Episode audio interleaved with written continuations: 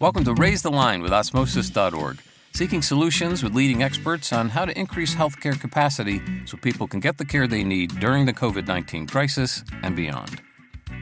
Hi, I'm Shiv Gaglani, and today on Raise the Line, I'm happy to be joined by Dr. Stephen Scheinman, who's the president and dean of the Geisinger Commonwealth School of Medicine and Geisinger's chief academic officer and executive vice president. Board certified in internal medicine and nephrology, Dr. Scheinman has earned international prominence for his research into the genetics of inherited kidney diseases and kidney stones. He's also the board chair of the National Residency Match Program, which many of our audience are obviously very interested in.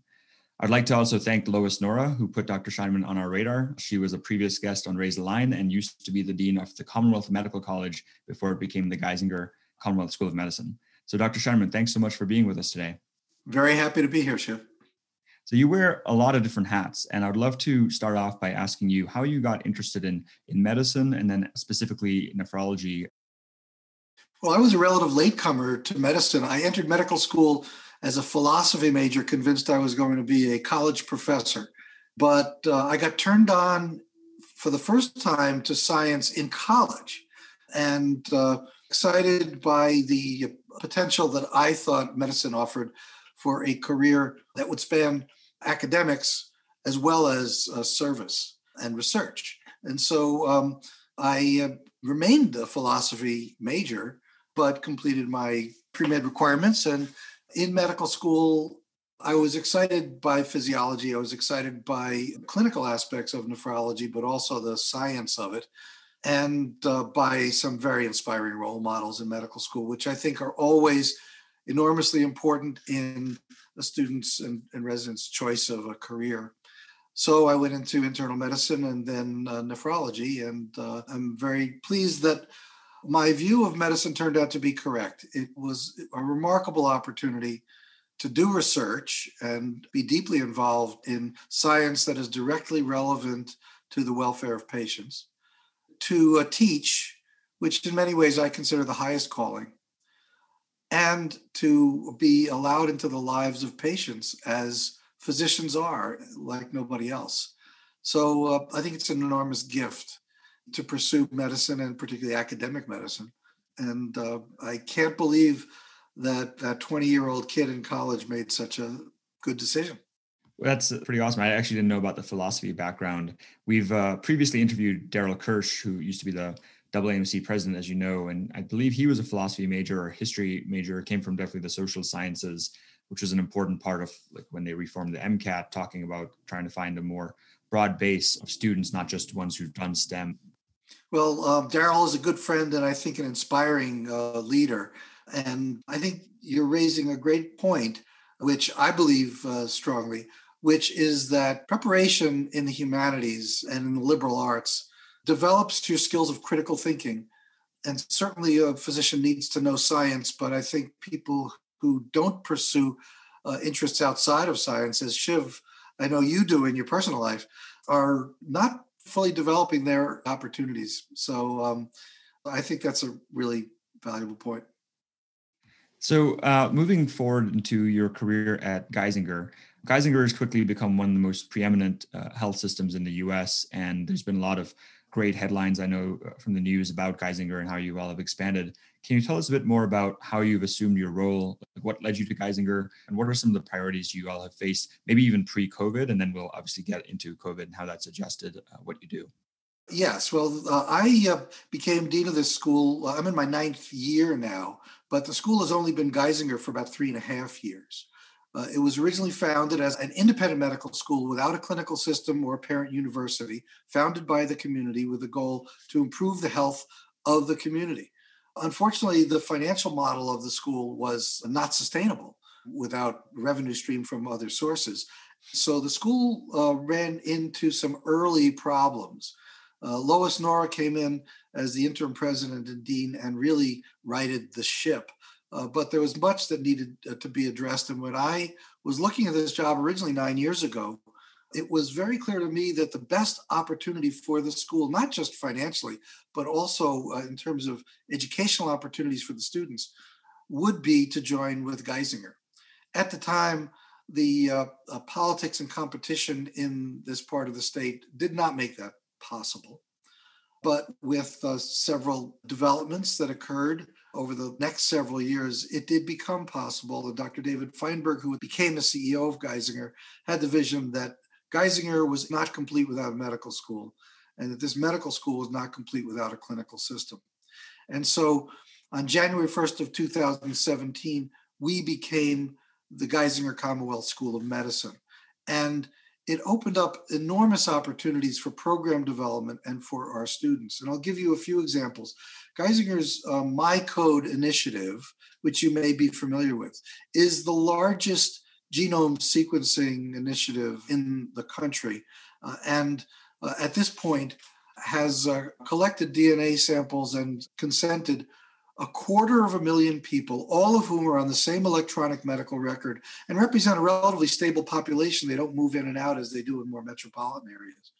So uh, many of these are people in multi generation families. It's a gold mine for genetic discovery. And these people are all having a whole exome sequencing. Uh, and a number of other things are unique about this initiative. Uh, the results, when they're actionable results that can lead to protecting patients from genetic risk of cancer, heart disease, neurologic disease, then those results are being returned to the patient. Uh, results are also being entered into the patient's medical record. And so it's a very different approach to research from what other uh, genetic research projects do. So this forms a rich opportunity for uh, education for students. Geisinger has also got a very proactive approach towards managing health. The typical medical center manages disease often superbly, but managing disease after it's already manifest is at the tail end of where we need to be. Geisinger is taking an approach uh, that our mission is to make better health easier and to manage health.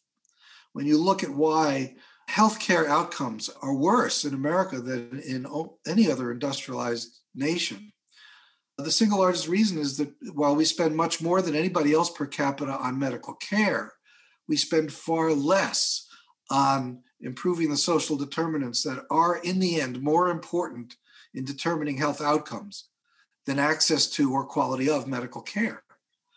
Geisinger is taking the approach that we need to address those things. And because Geisinger insures many of the patients that it cares for, the financial model of keeping patients healthy, keeping them out of the hospital and out of the emergency room, is a sustainable winning model for an integrated care delivery system like Geisinger. Whereas in traditional healthcare systems without an insurance arm, their financial interests are served best when patients are sicker, have more procedures, get hospitalized more often, and are, are in and out of the ED. And so, in a healthcare system whose approach is to improve the health of the population it serves, I think we can educate the next generation that that is the mission of physicians. That your responsibility goes beyond addressing the disease that the patient came into your office for that day, and in fact, improving their health overall. And so we are now shifting the emphasis of our curriculum to primary care. And we are taking advantage of Geisinger's signature primary care innovations, like Geisinger 65 Forward, which is a holistic approach to geriatric care, like the fresh food pharmacy, that actually gives patients fresh food and trains them how to cook it and get them away from processed foods, which has demonstrated remarkable benefit in hemoglobin A1C levels uh, in diabetics and blood pressure in hypertensive patients and in obesity. And uh, Geisinger at Home is a program whereby the Geisinger team, not just the physician and the nurse, but the whole team, comes to the patient's home for those patients who have uh, complex multiple diseases and it keeps them out of the hospital and keeps them healthier. And Geisinger saves money on that because it's the insurer. And so all of these form the basis for an exciting approach to educating students in primary care. And that genomics initiative forms the basis as well, because when you can identify upfront a patient's genetic risk of cancer or other diseases, that belongs in the primary care setting. You need to put those tools in the hands of the primary care physician who can then manage whatever is necessary to protect that patient from those diseases and the patient's family. And so all of this forms the basis for our new curriculum in primary care, about which we are enormously excited. But wait, there's more. Because uh, Geisinger's made a commitment. Like everybody else, we need more primary care physicians. And so Geisinger has made a commitment to the students that if you agree to train in primary care and return to Geisinger after your residency as a primary care physician, Geisinger will support you in this medical school for free, no tuition payments, fees waived, and a $2,000 a month stipend. It's modeled after the public health service and military programs. And those students commit to primary care or psychiatry. They can then do their residency and match wherever they want to. They don't need to train at Geisinger. But at the end of their three or four years of training, they come back to Geisinger and work for four years as a primary care physician or psychiatrist. And by that point, they will have learned what it's like to work in a forward thinking healthcare system in which the health of the patient, not managing disease, is foremost. And even if they want to work somewhere else, they're going to be hard pressed to find someplace else that gives them the tools to do that. That's pretty incredible. I actually was not familiar with that program, um, which is super needed, especially given that the median debt of a graduating medical student, last I saw from the AAMC, is two hundred thousand dollars. Is that uh, I know I heard about this Abigail Geisinger scholarship. Is that what you're referring to, or is that something else? Yes, this is the Abigail Geisinger Scholars Program, and we're we're really very excited about it. When it was launched uh, a couple of years ago, it did not include the stipend, and it did not restrict the career choice. You could choose any specialty. But when we decided to modify the curriculum and uh, expand the program from 10 students to 45 students in each class out of a class of 115. So it's a large portion of the class making this commitment, an enormous amount of revenue that we're foregoing. Uh, when we did that, we um, focused it uh, on primary care. And those debt numbers are very real. That $200,000 number is the national number. But because we have a priority to serve this region, we give students from this region a great uh, advantage in, in the admission selection process. So, although only 2% of our applicants are from the region of Northeast and Central Pennsylvania, over a third of our students are from this region, and that's because we favor them so much in admission. And what that means also is that a quarter of our students are the first generation of their family to go to college. And so many of our students are from disadvantaged backgrounds and have no source to support the cost of medical school but to uh, go into debt. So our median debt is 240,000. So an additional value of this Abigail Geisinger Scholars Program is that it gives them the opportunity to graduate debt free from medical school. That's incredible. Um, so I'm curious. Uh, you know, you've talked a bit about not only the innovation in terms of the funding and you know finding finding students from the area from disadvantaged or underrepresented backgrounds, and then hopefully keeping them involved in more primary care type environments. Can you t- give us a sense of the size and scale of your training programs? Because you, as the chief academic officer, not only oversee the medical school, but there's a lot of other programs as residencies. Um, and the reason we call this podcast Raise the Line is it's all about how do we strengthen the healthcare system. One way is by getting more primary care doctors and psychiatrists trained up. Yes. And so we have a, portfolio of residency and fellowship programs with over 500 residents and fellows, uh, 58 accredited residencies and fellowships and a handful of unaccredited fellowships in new fields that don't have boards yet. And uh, so it, it spans the full range of training programs. And our excitement about taking some of Geisinger's innovations in genomics and system science and population health and incorporating them into the curriculum of the MD program uh, goes as well for the residency and fellowship programs and so we've got a curricular effort to uh, offer uh, training in all these areas to our residents and fellows uh, where they can earn certification in those fields that we offer master's degrees in. And those certificates include credits that get them about halfway towards a master's in genomics or population health or uh, healthcare informatics or biomedical science. And we're developing additional degree programs. It's our graduate school is pretty new, but we also have coordinated training programs across the residencies and fellowships in communication skills. We use our simulation center to train students in communication skills uh, and in difficult conversations, all of which became tremendously valuable when COVID hit. Because uh, in the challenge where a patient is dying alone in the hospital without their family members, the ability uh, to gear up to train the residents and fellows to have those kinds of conversations in that setting. We were ready to do that. And of course, we do that for end of life conversations and for a range of other conversations. That's just a glimpse of the kinds of programs that we offer to enhance the residency and fellowship curricula for our graduate uh, medical education trainees. We call the umbrella that embraces all of these opportunities for our residents, fellows, and attending staff, the Geisinger Academy. That's great. So yeah, continuous lifelong learning is, is definitely part of the system, it seems. And so you mentioned COVID and how this Geisinger Academy helped prepare many of your trainees and, and clinicians to have those more difficult conversations. Can you walk us through since March when COVID started becoming very big in the US, kind of what changes you guys made, uh, including potentially maybe accelerated graduation of medical students if you did that in the, in the fourth year. Would love to hear how Geisinger responded. Certainly, because like every other medical school in the country, we we had to deal with this in very short order, uh, and so the week of St. Patrick's Day, when uh, everybody closed everything, we closed our campus. Within a space of four days, we moved all of the didactics for the MD program to online.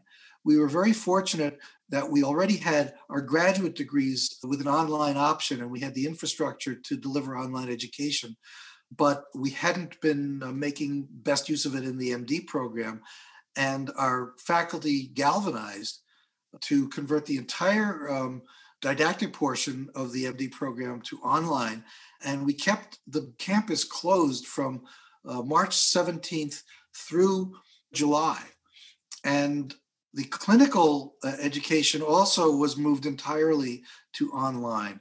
And so uh, students were pulled from a clinical setting at a time, you know, this was in response to the AAMC's advice to all medical schools, and we followed that advice. But I will tell you, I had very mixed feelings about it because these are students who were enthusiastic about rolling up their sleeves and really being heroes. And so a number of them wanted to graduate early to go to uh, the cities where they had to which they had matched in programs which were being hit by covid. And so it, to allow students to do that uh, the faculty voted some additional flexibility in the graduation requirements. And so for those students who requested it we graduated them uh, in early april. About a quarter of the class took advantage of that. But covid also forced us to take a fresh look at how we deliver curriculum because suddenly we were doing it very differently uh, and so a number of lessons learned in COVID, and when I say lessons learned, I don't mean mistakes made. I mean things we were forced to improvise on that turned out to be enormously valuable, uh, will stick with us and will be helpful going forward. And it happened at a time when we were already in the midst of renewing our curriculum after 10 years as in existence as a medical school. We thought we needed to take a completely fresh look at our curriculum and rewrite it. And so the faculty were in the process of doing that. Uh, and COVID gave them a fresh perspective on curriculum. So I'll give you a few examples. Uh, first of all, our didactic, when I say didactics, the first two years of medical school, which in the new curriculum will be condensed to a year and a half, about 23% of their time was in lectures, but the new curriculum will reduce that down to zero. And the virtual learning allows us to do that in a very interactive way without gathering them in a large room. So we can still gather them physically. We'll be able to when it is safe, but it's given us greater facility with all of the electronic tools. Uh, it's also caused us to improvise in the clinical setting. So we invented, Dr. Peggy Shoemaker, who uh, runs our uh, internal medicine curriculum, invented with one of our ICU fellows, Dr. Cass Lippold, an EICU, whereby a student in the comfort of their own bedroom, which is where most of our students are zooming in from, can round with the ICU team. Uh, the student's face appears on the TV screen in the patient's room. The student can talk to the patient and to the team. The attendings can quiz the student. They, they, the students can see all the numbers and has all the data. They can't feel the patient's liver, but they can ask someone to describe it and give, give them that information if they need it. So uh, we're publishing this, and the EICU will remain part of our curriculum. In the space of just a month, Geisinger as a system went from 80, 80 telemedicine visits a week to 20,000. And half of those telemedicine visits are virtual with video. And in a large rural area like this, that's tremendously valuable. Uh, and so we have incorporated into the curriculum now telemedicine. That is something that will remain in our curriculum long term. We have moved the teaching of anatomy, which we were still doing largely with cadaver dissection. We've got a wonderful cadaver lab, and that will remain an enhancement to our anatomy curriculum. But we have acquired three Sectra tables thanks to COVID, and that allows us to teach anatomy virtually. Students can visualize it, as I'm sure you know, Shiv, much more effectively than they can in a greasy monochromatic cadaver that is uh, not very lifelike, as you'll remember. So when we get past this, and I don't want to say when we're past COVID, because like the flu, we will never be past COVID. We'll just hopefully reach a point when it is less dominant in our lives than it is now. Then these learnings will be with us and will help propel uh, our curriculum, both in primary care and beyond. Thank you for that rundown. That aligns with a lot of what we've heard from other systems. Like we had Michael Gustafsson, president of UMass, on our podcast a couple of weeks ago. He mentioned similarly they had, uh, as a system, only done a couple of thousand telemedicine appointments, and then within the span of a couple of months, had to do 150,000. So 80 a week to 20,000 a week. It's tremendous. Great to hear things like the EICU, uh, which is kind of the reverse: the physicians at home talking to patients in the hospital versus you know physicians in the hospital talking to patients at home. I would like to um, talk a bit about some of the interprofessional education as well, if you don't mind, because your pr- focus on primary care is very interesting and, and, and obviously behavioral health and psychiatry. There will always be a limitation, it seems, on how many primary care physicians and psychiatrists there are. So it seems like care coordination and, and bringing on psychologists, bringing on nutritionists will be increasingly important. What is your view on that, and how do you think that'll change uh, moving forward? I think that's enormously important because with the aging of the population and the relatively fixed funding for GME, year by year, we're going to need to be better and better at team based care and at empowering every member of that team to be working at the top of their license. And I think even to be expanding their licensure to encompass more um, because primary care physicians, specialists, psychiatrists, they're just not going to be enough of them to care for everybody. And so we need to uh, expand interprofessional education. We need to train everybody to be working in teams, uh, and we need to be supporting them uh, as they do that. And so there are a number of areas of medicine that are already very team based. Uh, certainly in the inpatient setting, that's quite common. Uh, but we need to get better at doing that in the outpatient setting and in primary care uh, and providing the support for that. I, uh, and so that is something that is very important in our curriculum. At Geisinger, we host over 5,000 learners in a wide range of specialties. Not all of them are our own students. We host students from other colleges and universities who are training in a wide range of professions. And in some of those professions, Geisinger is uh, at the uh, cutting edge in expanding professional activities. I'll give you an example pharmacy. Geisinger has uh, innovated in pharmacy in, in a way that they empower the pharmacists to prescribe and manage. Uh, at this point, it's about 16 or 17 major diagnoses in which the physicians have delegated to the pharmacists prescribing authority. Prescribing, for example, for anticoagulation, which, uh, you know, I, I did a lot of anticoagulation in my practicing career.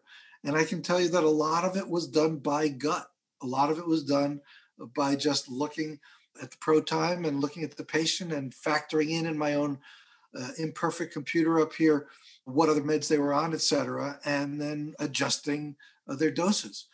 The pharmacists have specific algorithms for prescribing anticoagulation that takes into account all the data they have access to through Geisinger's extensive electronic medical record. These algorithms look like the wiring diagram for a nuclear reactor, and you need a computer to run them. And the pharmacists do the prescribing. And um, an organization in Sweden that rates health systems across the world two years ago rated Geisinger number one in the world for the best anticoagulation outcomes. And that's just one area in which the pharmacists are prescribing. They're prescribing in heart failure and diabetes and hypertension, adjusting meds, renewing meds. And this has had demonstrated benefit in health outcomes for the patients. It also relieves the physician's time of some burdens. Um, and uh, so that is an example of how the pharmacists are empowered. They're also part of the team. They not, not just round with the team on hospital rounds, but we have pharmacists embedded in all of the outpatient clinics. And so they are available to consult with the primary care docs as they're prescribing all across the Geisinger system. So I think you're exactly right, Shiv. I think that we can't put all of the burden of care on physicians when we know that the inadequacy of physicians to the demand is simply going to grow. That's a great, very specific example, and reminds me of when I was in med school at Hopkins. I, I did a rotation with a pharmacist actually uh, in the hospital, and that was eye opening because very little of my own education was around what these other professions do. I knew about as much about what a pharmacist did as, say, an average person on the street. I know we're coming up in time, but a, a couple quick questions. One is um, so going back to the curricular reform that you were doing even before COVID became uh, everything we talk about these days. I think one way we got connected to, to Geisinger through Bill Jeffries, who uh, helped lead the curricular transformation at University of Vermont and went lecture free. Uh, and I distinctly remember a good call I had with him back in January about the goal of going, you know, lecture free at Geisinger and so I wanted to give him a quick shout out and maybe hear a bit about some of the other lasting changes that are happening in your curriculum. It sounds like primary care, telehealth, genetics, anything else that we should be aware of? Well, first of all, thank you for the shout out to Bill Jeffries. He's our Vice Dean for Medical Education, and he's the one who's overseeing our curricular renewal. And so he's he's front and center, and and uh, he, something that he's very excited about, that the clinical system is excited about, would be a streamlined three plus three program accelerating graduation from medical school for those entering primary care. We haven't worked out the details on this yet, but we're going to be piloting it in our Geisinger Lewistown Hospital, which is one of the smaller hospitals in the Geisinger system. We're very excited about that. One thing that COVID has prompted us to do is to take a fresh look at our graduate programs. We offer a number of master's degrees and we had a pretty traditional approach to them originally. We moved them all to online before COVID. We were doing that anyway, at least as an option for students. But another thing that we've moved forward with is changing the calendar and adding flexibility for graduate students. And so, graduate students, rather than having to enter just uh, in August once a year, uh, we now have four points of entry into our graduate program. Students can enter in the summer, fall, winter, and spring. And once we are able to uh, do in person education, those options will remain. We're also adding programming. We've got COVID courses now, uh, not just in the MD program, but also in the graduate program and in the Geisinger Academy for residents, fellows, attending physicians, and other health professionals across Geisinger. One emphasis of the Geisinger Academy is other health professionals, advanced practitioners, and a wide range of health professionals who train and practice uh, at Geisinger. Wow, that's great to hear, and again, uh, speaks to the commitment to continuous learning that you you're trying to integrate into the system. Switching gears to your other role as the chair of the board of the National Residency Match Program, I had an opportunity a couple years ago to meet and interview Mona Signer, president, and a lot of our audience is obviously very interested to know how the NRMP is adjusting because of COVID. And in general, because before COVID, right, the NBME went pass fail with step one. Uh, now there's all these interviews that are being done virtually. So I'd love to hear a bit more about COVID and non COVID related updates from the NRMP that you're willing to share. Happy to do that. And uh, certainly, COVID has added a lot to what was already a very stressful process. Fourth year medical students live in fear of the match, not because they don't trust the match itself, but because they're afraid of the competition for residency slots. And it's unfortunate that they feel that way for several reasons. One is that we know that the uh, success rate of American graduates in the match is well over 90%, and that those who don't match fail to match largely because they've limited their options to very competitive specialties, and that a large percentage of them in subsequent years are then again successful. So it's it's also unfortunate because the role of audition rotations has grown to dominate the experience of the fourth year, which I think is tremendously unfortunate. When I was in medical school, I remember presenting my advisor with a proposed schedule for my fourth year that included a lot of rotations in internal medicine Uh, to prepare myself for residency. And he said, You are going to be spending the rest of your career as you're going to do three years of residency training in internal medicine. You spend the rest of your career doing it. Why do you want to waste your fourth year on that? Why don't you do things you're never going to do again, like orthopedics and neurology and pediatric specialties, things that'll broaden your experience? I think that's excellent advice. But instead, students these days will do four or five or six rotations in the same specialty to make themselves competitive in that specialty. It's, I think, a waste of the fourth year. And what COVID has done is change that.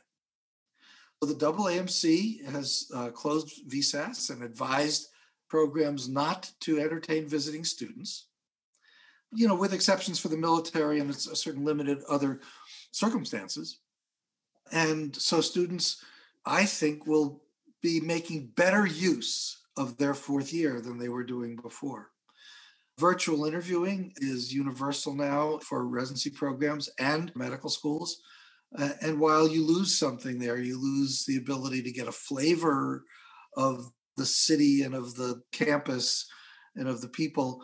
I think we do appreciate that it reduces cost a lot and it uh, still allows you to learn a lot about these programs. I think that is something that we'll have to see, but I think that is likely to stick with us. Now, everything I've just been describing is independent of the NRMP. The NRMP does not set rules for interviewing or for selection or for rotations. The NRMP is simply the match and the terms of the match participation agreement. Uh, but we are very much engaged in participating in the discussions with USMLE about the STEP exams, discussions with ACGME and other organizations about adaptations And we provide input to them, and the board is very sensitive to the circumstances of students in the match, and uh, as needs arise, willing to adapt to that. But in terms of the match process, we've needed to adjust very little. There are some deadlines that have shifted a bit in parallel with the ERAS deadlines shifting. But we have students and residents including an osteopathic student and a resident graduate of a foreign medical school, on the board of the NRMP. This is intentional. This is built into the bylaws of the NRMP. It is very important that the student and trainee perspective be represented on the NRMP board. And I can tell you, having been on that board for 10 years now, those voices are the ones that people care about the most. And there are so many phenomenal people recommended to that board that the ones who actually get selected for that board are really remarkable. Um, I've learned a lot from them. That's really great to hear that you're having the trainee voices uh, highly represented there. And since we're coming up in time, I had uh, one last question, which is given that our audience is you know millions of current and future healthcare professionals what advice would you give to someone considering a career in healthcare or already on their pursuit and then anything else uh, to wrap up anything else that you'd like to share that, that i haven't gotten to First of all, I think your questions have really brought out some um, very uh, important points. But I often say, and I'm sure students in, in all professions have heard this, despite the woes and the headaches that you may hear from people who have been in the profession for a long time and are unhappy with changes, there's never been a more exciting time to enter healthcare. Uh, there have never been as many tools at the disposal of health professionals as we've got now. Uh, and uh, we can only try to imagine what tools will be made available over the coming decades. Change is challenging, but you've got to just acknowledge that change is the only is going to be the only constant in healthcare. Well, I guess the bones of the human body aren't going to change that rapidly, but um, but if you don't like change, not only should you not be in healthcare, you probably would have a hard time finding any profession that you could go into now. Change is exciting. And uh, if you enter the field acknowledging that things are going to change because we need to address the changing needs presented by things like COVID and the changing opportunities presented by new tools and techniques and medical knowledge and genomic information, then change becomes exciting and you can be a leader in that change. So don't be intimidated by change and be excited by the opportunity. I can't imagine any other field in which you are invited into the lives of people in as intimate a way as you are in medicine. And it's a privilege, it's an honor, and it's exciting.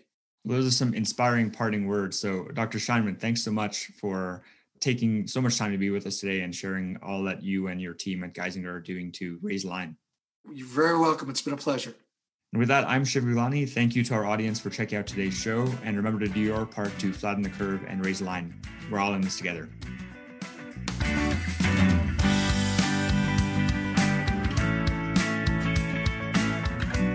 For more information on how you can help raise the line and flatten the curve, go to osmosis.org slash COVID-19. If you like this podcast, please share it on your social channels. You can also subscribe to the series and check out all of our podcasts at osmosis.org slash raise the line podcast.